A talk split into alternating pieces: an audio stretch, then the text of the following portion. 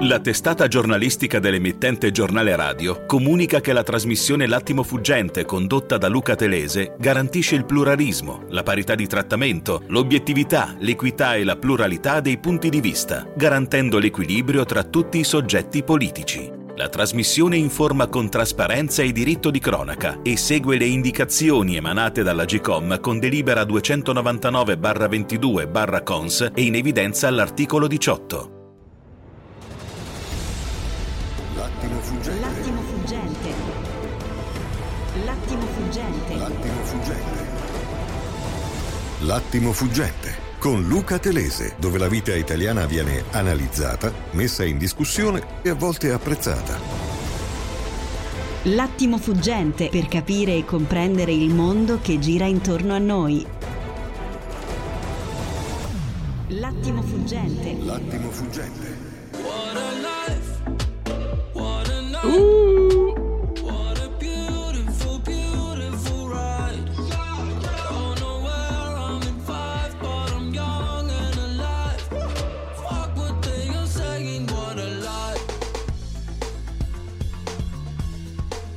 The Day After, il giorno dopo il discorso di Putin. Comunque vada, nulla sarà più come prima e cercheremo di capire con Mark Bernardini fra poco cosa significa davvero quel discorso, cosa cambia dopo le parole di Putin, che ovviamente tutti i giornali italiani etichettano come una minaccia all'Occidente, ma all'Occidente, all'Ucraina, a chi e soprattutto la mobilitazione dei riservisti, la fine dell'operazione speciale, l'inizio della parola guerra.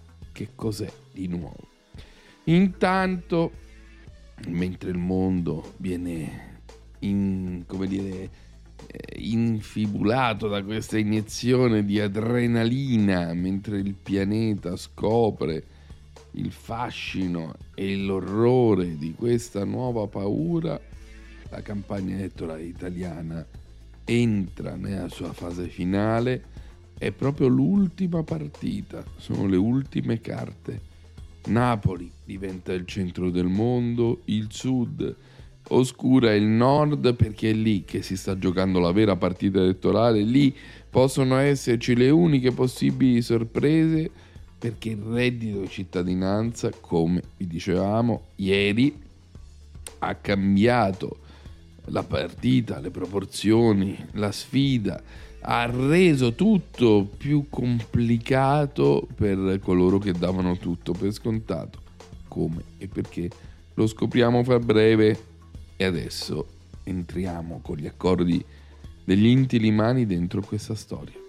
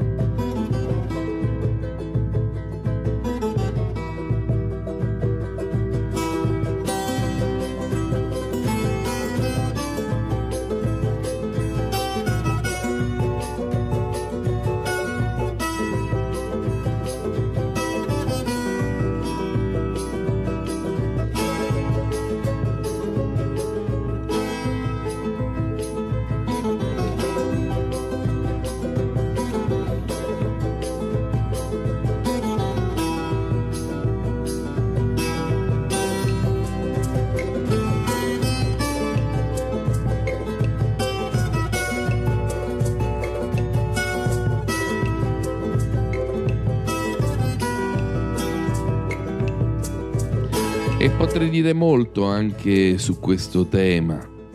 Erano gli Intellimani che riprendevano una canzone scritta dal loro maestro Vittor Jara, uomo a cui nello stadio di Santiago l'11 settembre del 1973 furono tagliate le mani perché imparasse che cosa significava cantare la libertà anche con una nota. Bene, con questi suoni vorrei raccontarvi che cosa è successo a Como, a Moltrasio. Dormivano in un container nel cantiere edile e lavoravano il giorno e dormivano la sera dentro questa specie di ricovero di fortuna, casa e bottega. Stai lì e lavora.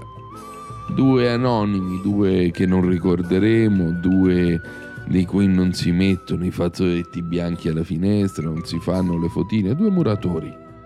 Samir Mohamed Said, 29 anni, Said Salah Ibrahim Abdelaziz, 25 anni, due immigrati, di quelli che qualcuno vuole cacciare e invece sono qui a costruire le nostre case, le nostre vite, le nostre storie. Ebbene, questi due ragazzi dentro il container la sera arriva il primo freddo della stagione.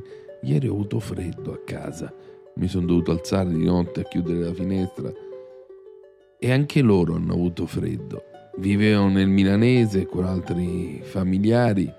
Avevamo trovato lavoro in questa impie- impresa e stavano in questo cantiere affacciato sul lago aperto per la costruzione di un edificio residenziale. Faceva freddo. Hanno acceso un braciere e dunque in questo magazzino, spogliatoio, ufficio, il freddo che li mordeva li ha costretti ad accendere quel fuoco per scaldarsi prima di addormentarsi. Non si sono più svegliati, uccisi nel sonno per le esalazioni di monossido. Pensate, pensate alla scena dell'uomo che la mattina, il loro collega, apre la porta di quel container e li trova addormentati come dei bambini e non capisce subito che sono morti. Distesi, immobili, come se dormissero. Sono stati chiamati i soccorsi, ma erano morti. E allora pensate a quest'uomo di 62 anni che viene assistito dagli operatori del 118, che non si capacita, la tragedia arriva di notte come una sorpresa.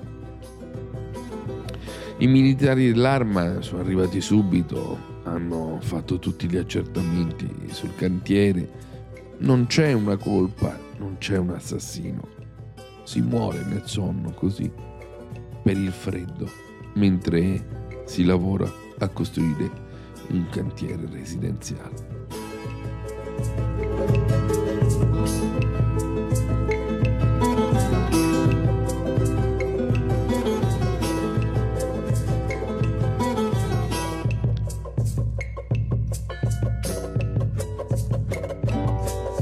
E allora anche oggi per cominciare non c'è nulla di meglio del montaggio di Peter.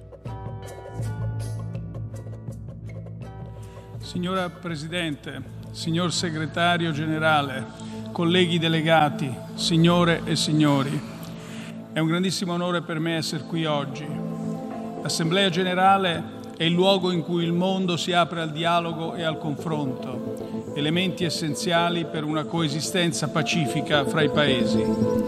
Come recita lo Statuto del 1945, l'obiettivo delle Nazioni Unite è mantenere la pace e la sicurezza internazionale, promuovere il progresso economico e sociale di tutti i popoli. Gli Stati Uniti dell'America, soprattutto dopo il crollo dell'Unione Sovietica, hanno cominciato a parlare della loro esclusività. E umiliando non solo tutto il resto del mondo, ma anche i loro satelliti, che devono fare finta di non notare nulla di quello che sta accadendo e che stanno mandando giù il boccone. Ma noi siamo un altro paese, la Russia ha un altro carattere. Noi non rinunceremo mai all'amore per la nostra paria, la fede e i valori tradizionali e anche gli usi e i costumi del nostro paese, il rispetto nei confronti di tutti gli altri popoli e delle altre culture. L'aggressione dell'Ucraina da parte della Russia e le crisi che ne derivano, alimentare, energetica, economica, mettono a rischio i nostri ideali collettivi come raramente era accaduto dalla fine della guerra fredda. Queste crisi si affiancano alle altre grandi sfide dei nostri tempi e ne amplificano i costi, soprattutto per i più deboli. Le responsabilità del conflitto sono chiare e di una parte sola. Il mondo deve vedere cosa ha lasciato dietro di sé l'esercito russo. Un'altra sepoltura di massa di persone uccise, bambini e adulti, civili e militari, torturati, colpiti da arma da fuoco, uccisi dai bombardamenti. Anche intere famiglie sono sepolte lì, madre, padre e figli. Più di 400 tombe si trovano nella foresta vicino a Isium. Non sappiamo ancora esattamente quanti corpi ci siano, l'esumazione è appena iniziata. Oggi ci sono già prove di ulteriori atrocità commesse durante l'occupazione russa. L'Italia ha agito senza indugi insieme agli altri Paesi membri dell'Unione Europea, agli alleati della Nato e del G7, a tutti i partner che come noi credono in un sistema internazionale basato sulle regole e sul multilateralismo.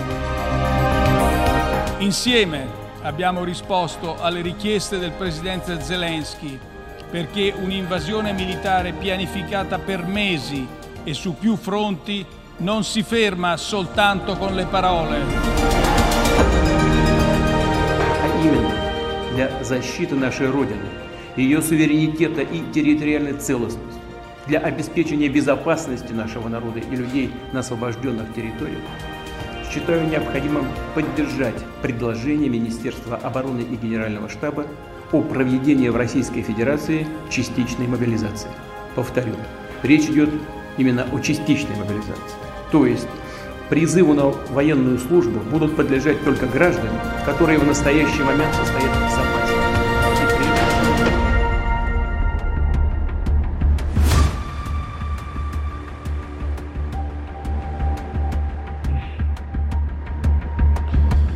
Indovina indovinello, lo sapete che cosa unisce un fertilizzante e una cabina per la doccia? Due cose.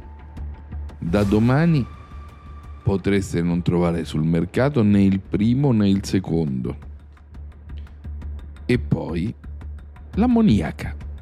Sì, perché per produrre quella nuova materia plastica che sostituisce il vetro, che ha la sua consistenza, che è meno fragile e che è diventata in questo momento il materiale standard per mettere insieme una cabina doccia, serve l'ammoniaca. Per produrre il fertilizzante che consente ai nostri allevamenti di costruire la razione tipo del pasto per ogni bestia serve il fertilizzante e per fare quel fertilizzante serve l'ammoniaca. Sono entrambi derivati petroliferi e in questo momento la produzione dell'ammoniaca in Italia è ferma. Se sentite le parole di Angelo Radici, presidente di Radici Group, 3.000 dipendenti, un miliardo e mezzo di fatturato, trovate lo sconforto. Stiamo lavorando a singhiozzo, abbiamo condiviso con i clienti questo problema, stiamo cercando di far fronte alla scarsità e i nostri siti di Novare e Zeit in Germania tutto è fermo. Ebbene, se serve un'altra immagine della crisi è questa, ma va collegato questo disagio a una decisione che dall'altra parte dell'oceano è stata presa da alcuni uomini chiusi in una stanza, coordinati da un signore con i capelli bianchi che si chiama Jeremy Powell. La Fed ha alzato ancora i tassi. Sì, la guerra all'inflazione in America si sta facendo nel modo tradizionale. C'è più inflazione, aumentiamo i tassi, rendiamo il denaro più costoso, più cari gli investimenti e la linea della Fed, addirittura con un'attesa dei mercati, è quella di far crescere il costo del denaro di altri 75 centesimi di punto e cresci oggi, cresci domani, la soglia del 3,25 è stata già toccata e questa decisione, questi uomini nella stanza della banca centrale americana è importante per noi perché viene copiata con un po' di ritardo dagli uomini della banca centrale europea. Ma far crescere il denaro vuol dire che cresce il costo di tutti i mutui vuol dire che cresce il costo dei prestiti quelli che anche i nostri imprenditori devono prendere proprio nel momento in cui c'è scarsità di denaro. Fa impressione pensare a questa guerra combattuta in modo stanco, con armi antiche, senza farsi neanche una domanda. Devi fermare l'inflazione, devi stabilizzare i prezzi in America come in Europa e dunque il signore con i capelli bianchi, Jerome Powell, è convinto in ottima fede che l'unico modo sia alzare il costo del denaro. La guerra russa contro l'Ucraina sta causando enormi disagi economici e le vittime maggiori sono gli imprenditori strangolati dalla scarsità di risorse, del denaro. È come sparare alle zanzare col cannone. Sì, magari una zanzara la prendi, ma quante vittime fai? Intorno con quel colpo. Ecco, questa è l'impressione che mi fa venire in mente questa decisione presa da questi uomini chiusi dentro una stanza dall'altra parte dell'oceano che incredibilmente influiscono molto sulle nostre vite. Ci fermiamo, facciamo girare le ancette del PIL e poi torniamo con Mark Bernardini per entrare ancora una volta, se mai fosse possibile, in quel labirinto che è la testa di Putin. A fra poco! Attimo fuggente. L'attimo fuggente. L'attimo fuggente con Luca Telese ritorna tra poco.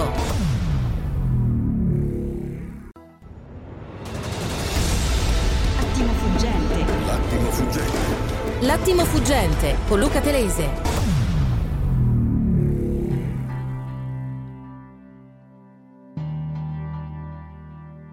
E allora bentornati in onda, l'attimo fuggente, giornale radio, una radio libera di informare. E oggi cerchiamo di capire col nostro uomo a Mosca cosa si nasconde davvero nel discorso di Vladimir Putin. Solo per dare uno spunto a Mark, che saluto, buongiorno Mark. Buongiorno agli ascoltatori, ciao Luca. Ti leggo alcune righe del pezzo, l'articolessa di Gianluca Di Feo su Repubblica. L'Occidente teme l'incubo nucleare, una bomba tattica ai confini europei. E sentiamo cosa scrive Di Feo su Repubblica. Il conto alla rovescia verso l'ora più buia è cominciato. Ci sono tre mesi, quattro al massimo, per impedire che l'invasione dell'Ucraina inneschi un'escalation dove l'uso di ordini nucleari non è più escluso. Vladimir Putin ha preso la decisione più rischiosa per il suo sistema di potere, ma anche per la sicurezza mondiale. Non può tornare indietro. Ora è ancora più obbligato a insistere nella prova di forza sia sul campo di battaglia che nel confronto con l'Occidente. L'effetto dei 300.000 riservisti mobilitati ieri sui sorti del conflitto si vedrà entro gennaio. Ma è un'incognita su cui pochi scommettono e questo obbliga il Cremlino a ostentare l'unica sicurezza, l'unica certezza possibile, la capacità distruttiva del suo arsenale atomico. Nonostante la fine della guerra fredda abbia segnato questa caratteristica che la Russia non ha mai smesso di considerare queste armi come un pilastro della sua strategia. La dottrina di impiego è stata costantemente aggiornata, l'ultima volta nel giugno 2020, così come gli strumenti per concretizzarla, mentre Washington ha trascurato i suoi reparti nucleari. Fino a tre anni fa le basi dei missili intercontinentali avevano ancora dei computer con floppy disk. Mosca ha investito somme enormi per modernizzarli, con una differenza concettuale, scrive Di Feo. Gli Stati Uniti e la Nato sono rimasti ancorati alle teorie concepite ai tempi del di Berlino, alla prospettiva di uno scontro fra i due grandi blocchi, mentre nei dibattiti del Cremlino è stata presa in considerazione l'eventualità di usare l'atomica nei conflitti minori aperti dallo sgretolamento dell'URSS. Al centro delle riflessioni, scrive Repubblica, ci sono gli ordigni tattici che hanno una testata compresa fra 0,2 e 200 kilotoni. Per avere un termine di confronto, l'esplosione di Hiroshima è stata di 20 kilotoni. 20 kilotoni Hiroshima, 200 kilotoni il missile tattico. L'impostazione viene presentata come difensiva, sono strumento estremo per imporre la supremazia russa. Lo dice il documento firmato da Putin. La bomba si può usare se viene minacciata l'integrità dello Stato, se c'è la necessità di impedire un'escalation o se si è davanti a una sconfitta inaccettabile. Ecco le condizioni, scrive Di Feo, che più somigliano allo scenario che si sta concretizzando in Ucraina, dove le regioni annesse alla Russia con il referendum sono esposte all'avanzata nemica e lo schieramento di Mosca rischia il collasso. Come e dove verrebbe usata l'arma tattica, scrive Di Feo, è un segreto, il targeting, ossia la raffinata disciplina che determina la scelta dei bersagli è una sintesi di valutazioni politiche e militari molto complesse, in cui il calcolo dei danni inflitti si accompagna a quello alle potenziali ritorsioni. Da mesi i vertici della Nato si interrogano cercando di individuare gli eventuali obiettivi su cui verrebbero puntati i missili del Cremlino. Sono circolate due ipotesi, la minima L'isola dei serpenti, lo scoglio occupato dai russi e poi riconquistato. Sin dall'inizio dell'invasione è diventata l'icona della resistenza. Cancellarla con un fungo atomico trasmetterebbe un messaggio feroce all'intera nazione. Inoltre, nelle ciniche stime generali viene evidenziato che non ci sarebbero vittime civili e il fallout, la pioggia di ceneri contaminate, si disperderebbe in mare. Basterebbe questo a piegare la determinazione degli ucraini? Per questo motivo la lista delle possibili rappresaglie si spinge fino a includere il massimo dell'orrore, la distruzione di un centro abitato nella regione di Leopoli, al confine dell'Europa, anche con la testata più piccola ci sarebbero migliaia tra morti e feriti, con una nuvola radioattiva raggiungerebbe pure la Polonia e forse i Baltici, una sfida non solo al popolo ucraino ma all'intero Occidente. E allora Mark, è questo lo scenario su cui scrivono i giornali italiani. Tu cosa ci racconti? Beh, eh, ho tante cose da raccontarti, non so se vuoi, se prima mh, ti commento quanto Vai. scritto da Di Feo o invece quello che ha No, detto prima Putin. raccontaci Putin e poi dici se questo Va salto bene. che fanno tutti i giornali Allora. italiani, cioè dicendo il discorso di Putin ci porta in questo scenario, è giusto o no? Quindi dobbiamo partire da quell'Egio bianco certo. sotto tre drappi tricolori con il tricolore della Russia, bianco, rosso e blu, sormontati da un'enorme aquila a due teste d'oro. Oh, allora, mh, Putin ha parlato per eh, un quarto d'ora, io fra l'altro vi ho mandato la traduzione simultanea di quello che ha detto, ma appunto facendo un sunto, eh, insomma, le dichiarazioni principali che ha fatto sono queste. Allora, per quanto riguarda intanto questa mobilitazione parziale, che verranno richiamati solo i riservisti e soprattutto coloro che hanno prestato servizio nelle forze armate con mansioni specifiche. Ecco, qui ti voglio fare un esempio. Per esempio, l'Accademia Militare eh, russa eh, ha una facoltà di lingue. Teoricamente, anche se non mi risulta al momento, ma teoricamente eh, i laureati di questa facoltà potrebbero essere richiamati. ma è ovvio che verrebbero usati per le loro eh, competenze specifiche, cioè quelle appunto di interpreti, di traduttori, eccetera. Cioè nessuno pensa di mandarli in trincea, ma non per altro, semplicemente perché sarebbe inutile, cioè non è efficace in questo senso. Poi sarà rivisto lo status dei volontari, nel senso che eh, come trattamento dovrebbero essere equiparati all'esercito regolare. Eh, poi sì, è vero, c'è stata questa dichiarazione che lo scopo di questo Occidente è indebolire, dividere e distruggere il nostro paese. Eh, una nuova offensiva su larga scala nel Donbass da parte dell'Ucraina era inevitabile con poi conseguente attacco anche alla Crimea ed era necessaria quindi una decisione su un'operazione preventiva, che sarebbe appunto questa operazione militare speciale di cui parliamo ormai da febbraio. Uh, la Repubblica Popolare di Lugansk è completamente ripulita dai neonazisti, parole sue, eh, continuano i combattimenti nella Repubblica Popolare di Donetsk. Oh, e qui invece la cosa più importante, cioè quella del discorso nucleare. Quando l'integrità territoriale della Russia è minacciata, utilizziamo tutti i metodi, comprese le armi nucleari, e questo non è un bluff. Le abbiamo anche noi, e la rosa dei venti potrebbe girare verso Occidente. E poi ti cito proprio una sua frase che ho ritrovato con grande piacere nell'editoriale di Daniele Biacchessi, e proprio letteralmente, testualmente dice coloro che stanno cercando di usare il ricatto nucleare contro la Russia scopriranno che le carte in tavola possono essere rivoltate contro di loro.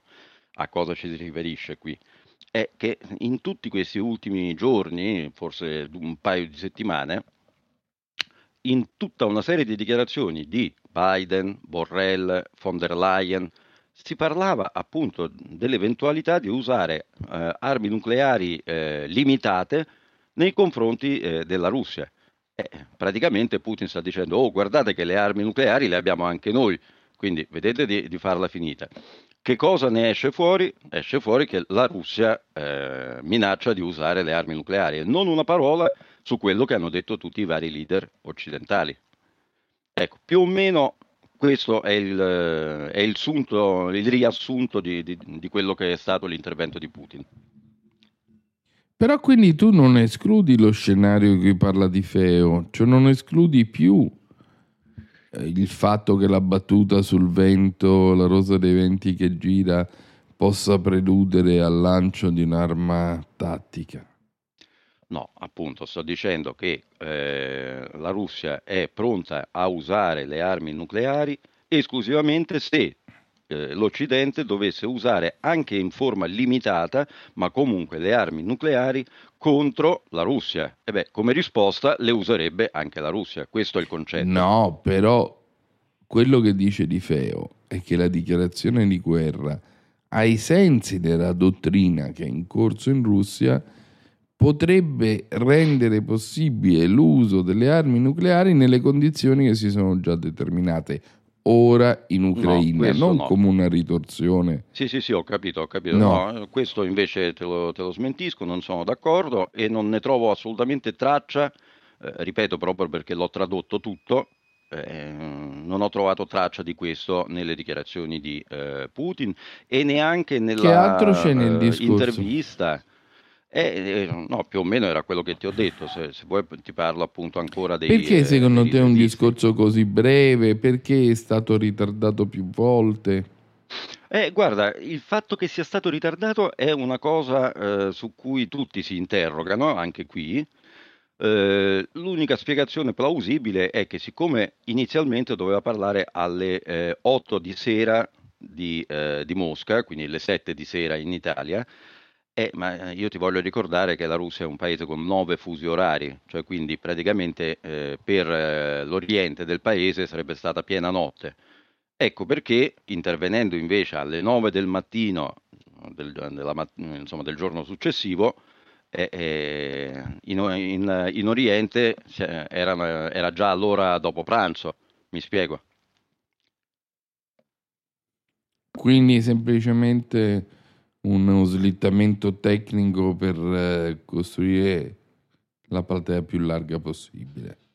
Sì, cioè in maniera che tutto il paese sia eh, allineato, sia aggiornato, diciamo così, perché tu immagina cosa vorrebbe dire che la sera una dichiarazione di questo tipo e nel frattempo hai mezzo paese che sta dormendo sogni beati e lo scopre solo domani mattina quando si sveglia. Eh, per questo dico, eh, cioè io capisco che è difficile Cos'altro capire nove comporta- fusi orari. Sì. E vabbè, però questo rispetto a un orario preventivato, eh, il tema è che cambia, non... eh, Infatti, infatti, cambia no, ma per per questo ti dico, comunque ci si interroga del perché di questa cosa. La spiegazione che è stata data è quella che ti ho riportato, ma insomma, eh, sì, ci sta anche, cioè è una parte della- del, del motivo, della ragione, però mh, qualche dubbio rimane lo stesso, ma chissà che cosa c'era dietro, insomma. Forse doveva consultarsi No, però ti faccio la lo so. domanda che tutti si fanno. Se si arriva alla guerra, dichiarazione di guerra che cambia le regole della mobilitazione, permette di usare i- i- i riservisti, permette di inviare più truppe, più armi, ma perché la Russia non lo ha fatto da subito? È stato un errore? No, eh, beh, oddio, se è stato un errore, questo appunto lo, lo potremo capire eh, quando sarà finita tutta questa storia. Però, eh, insomma, voglio dire, non per niente si parla di operazione militare speciale anziché di guerra. Una guerra comporta una dichiarazione di guerra, una mobilitazione generale, eh, cioè tutte cose che non sono state fatte. E ti voglio ricordare questa storia dei riservisti.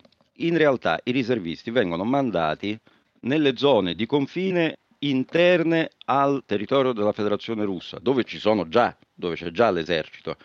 E questo con- con- permette, consente di inviare coloro che adesso stanno prestando servizio eh, nelle zone interne, ma comunque di confine, questi sì di mandarli al fronte.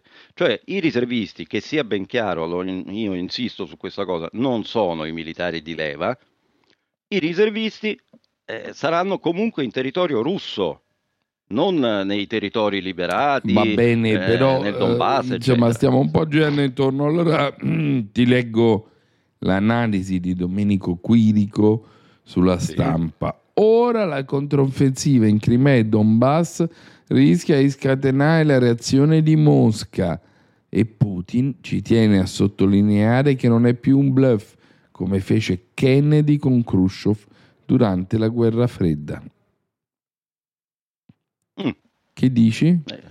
E che vuoi che ti dica? Eh, cioè, sì, è vero, appunto, cioè, ha avvisato, guardate che il nostro non è un bluff, cioè non è una politica dei muscoli, una politica muscolare, se voi usate le armi nucleari le usiamo anche noi, punto. Cioè, mi sembra abbastanza Ma lapaliziano. questo, se voi usate le armi nucleari, lo dici tu perché nel discorso no, no, lo non dice Putin. lo hai tradotto tu. No, Eh, non è appunto. che dice solo se voi usate le armi nucleari, non è condizionato insomma, in questo Ti modo. ripeto, allora, Joseph Borrell, Eh, eh, Ursula von eh, der eh, Leyen, eh, eh, lo hanno detto tutti che, che- che non escludono di usare le armi nucleari. A quel punto Putin dice, beh, guardate che in quel caso le usiamo anche noi. Eh, cioè, mi sembra normale. Però quello che io stigmatizzo è il fatto che, come sempre, eh, poi quello che eh, viene riportato nell'immaginario collettivo è che Putin minaccia di usare le armi nucleari e non una parola su tutto quello che ha preceduto questa sua dichiarazione. L'altro tema è eh, quando Putin dice non stiamo combattendo contro l'Ucraina, stiamo Sì. combattendo contro la Nato. Ce l'hai quel passaggio testuale da Eh, sì, eh, però mh, un'unica correzione, cioè questa proprio detta esattamente come l'hai detta tu, cioè così esplicita, eh, in realtà non l'ha detta Putin, bensì l'ha detta Sergei Shoigu, cioè il ministro della difesa russo, eh, praticamente poco dopo la dichiarazione di, di Putin c'è stata questa intervista a Sergei Shoigu di una mezz'oretta più o meno, dove appunto ecco, ehm, proprio le parole testuali di Shoigu sono state non siamo in guerra con l'Ucraina ma con l'Occidente collettivo.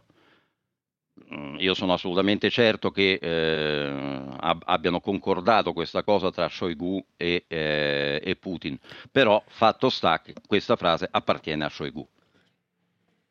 Ma secondo te era questo che non si aspettava la Russia, cioè che ci fosse una tale determinazione e velocità nel sostenere l'Ucraina e sostituirla in qualche modo nel fronte di guerra? Più che altro, secondo me, non ci si aspettava che l'Occidente fornisse a tutto campo armi sempre più letali, perché più stiamo Esatto. andando avanti e più sono armi letali. Ecco, forse non ci si aspettava che la cosa eh, fosse di, di quel tipo lì, anche perché la Russia aveva sempre invitato a eh, trovare delle soluzioni diplomatiche. eh, nonostante tutto, eh, insomma, a un certo Beh, punto, beh, insomma, sai, per- no, voglio dire, per trattare bisogna essere in due. Io dico sempre, in guerra, in amore e a carte bisogna essere come minimo in due, altrimenti è un solitario. Eh, mi spiego. Cioè, se, se tu- se io e te dobbiamo discutere di qualcosa, eh, eh, ma se tu non vuoi discutere con me, io non è che posso discutere da solo. Ti pare? C'è un leader, scrive Chirico, che ha già dovuto affrontare questa domanda tremenda attraversando la, guar- la valle scura della prima guerra fredda, Khrushchev per la crisi di Cuba. Sapeva che se avesse tentato di portare a fondo la sua sfida a Kennedy, avrebbe usato, Kennedy avrebbe usato la bomba. Lo disse, non bluffo, tornò indietro, ma allora il vertice del regime sovietico, una dittatura come quella putiniana ma meno primitiva, era di tipo collegiale. Falchi e colombe si scontrarono e prevalse la ragione. Le navi russe con i missili diretti verso Cuba tornarono indietro. Ora l'autocrazia putiniana non è di tipo collegiale, scrive Chirico sulla stampa, è personale shakespeariana nella sua solitudine. Dopo che è scoppiata la guerra abbiamo volontariamente rinunciato a cercare di capire cosa succedeva a Mosca, abbiamo fatto scendere il buio, è il regno del male assoluto, la gorgone che non bisogna guardare, solo distruggere. In fondo che sappiamo di Putin e di perché ha agito a febbraio, quali fossero all'inizio i suoi obiettivi, di eh, che cosa eh, portasse ad adottarli e perché sono stati modificati in virtù delle nostre reazioni e degli imprevisti che la guerra ha creato. Quindi di nuovo questa domanda, qual era il primo obiettivo dell'operazione speciale? Veramente Ma il senti. colpo di Stato, il cambio di regime? No, il colpo di Stato c'è già stato, è quello del 2014. Va bene, un giunta- controcolpo di voglio Stato. Entriamo nella tua lessico, un controcolpo di Eh, Stato. il, lessico, il lessico che c'è qui in Russia, cioè noi con- continuiamo qui a parlare di denazificazione e demilitarizzazione. E, e questi sono gli Va obiettivi. bene, dai. Eh, E cosa dire, mi dici delle proteste riguarda- durissime in guarda, piazza a Mosca? Sì, adesso- Gli arresti, le foto degli arresti portate via in queste ore? Non è vero, non è vero. Guarda, ho vari italiani residenti sia a Mosca foto, sia a San Pietroburgo. Sì, appunto, io ti ho già spiegato tempo fa di come vengono costruite queste foto. Cioè, se, se ci sono 10 persone che vanno a fare una costruite? manifestazione, eh, basta mettersi, per esempio, eh, abbassarsi e fotografare dal basso verso l'alto senza far vedere poi, no? senza zoomare e dunque senza far vedere che in bene, realtà ma sono gli arresti 10, non sono sono, mo non- 10.000. adesso non Ma è arresti? Un'invenzione figurati. su... No, no, no, no, guarda, eh, ti assicuro che non Quindi ci la sono proteste. mobilitazione non ha prodotto uno scontento. Non è vero che tutti gli aerei di voli di linea sono impegnati, occupati. Non è vero, e fra l'altro, guarda, questa cosa no, che eh, in Occidente tutti parlano di questo sito Avia Sales, che, che è il più eh, usato in Russia, eccetera. Guarda che qui non, non- non l'ha mai sentito nominare nessuno, se non pochi, pochi eletti, insomma. Eh, mi sembra una marchetta eh, per, questo, mh, per questo sito. Ma soprattutto, allora, con i voli non c'è nessun problema, cioè non c'è nessun problema, non ci sono voli diretti per l'Occidente, ma perché appunto gli- eh, lo spazio aereo è stato vietato dall'Unione Europea. eh, quindi eh, fare via Istanbul, via Belgrado, via eh, Emirati Arabi costa molto di più, ma non c'è nessuna corsa ai biglietti e soprattutto, guarda, ieri eh, ho visto una, una roba che, che appunto che in Occidente si dice che, che ci sono file di 35 km di automobili che cercano di fuggire dalla Russia al confine con la Finlandia. Eh, ho visto queste foto, stanno tutti Mm. in, in, eh, maglietta e pantaloncini corti, eh, qualcuno addirittura a petto nudo. Ora, io non vorrei dire, ma in questo momento eh, al confine con la Finlandia ci sono circa 10 gradi centigradi. Cioè è palese che è una foto di quest'estate.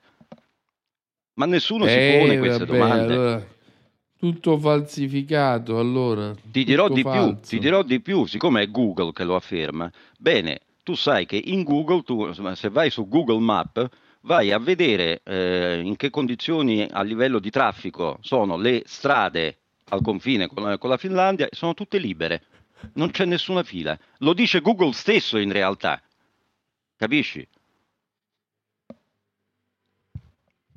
Ma allora siamo arrivati con questi dubbi, queste controversie, questa incertezza alla pausa delle 8.01 sul giornale radio, la radio libera informare, sventola la bandiera dell'attimo fuggente. Ci fermiamo e torniamo dopo il super notiziario dell'ora tonda. Ciao, fra poco. Attimo fuggente. L'attimo fuggente con Luca Telese ritorna tra poco.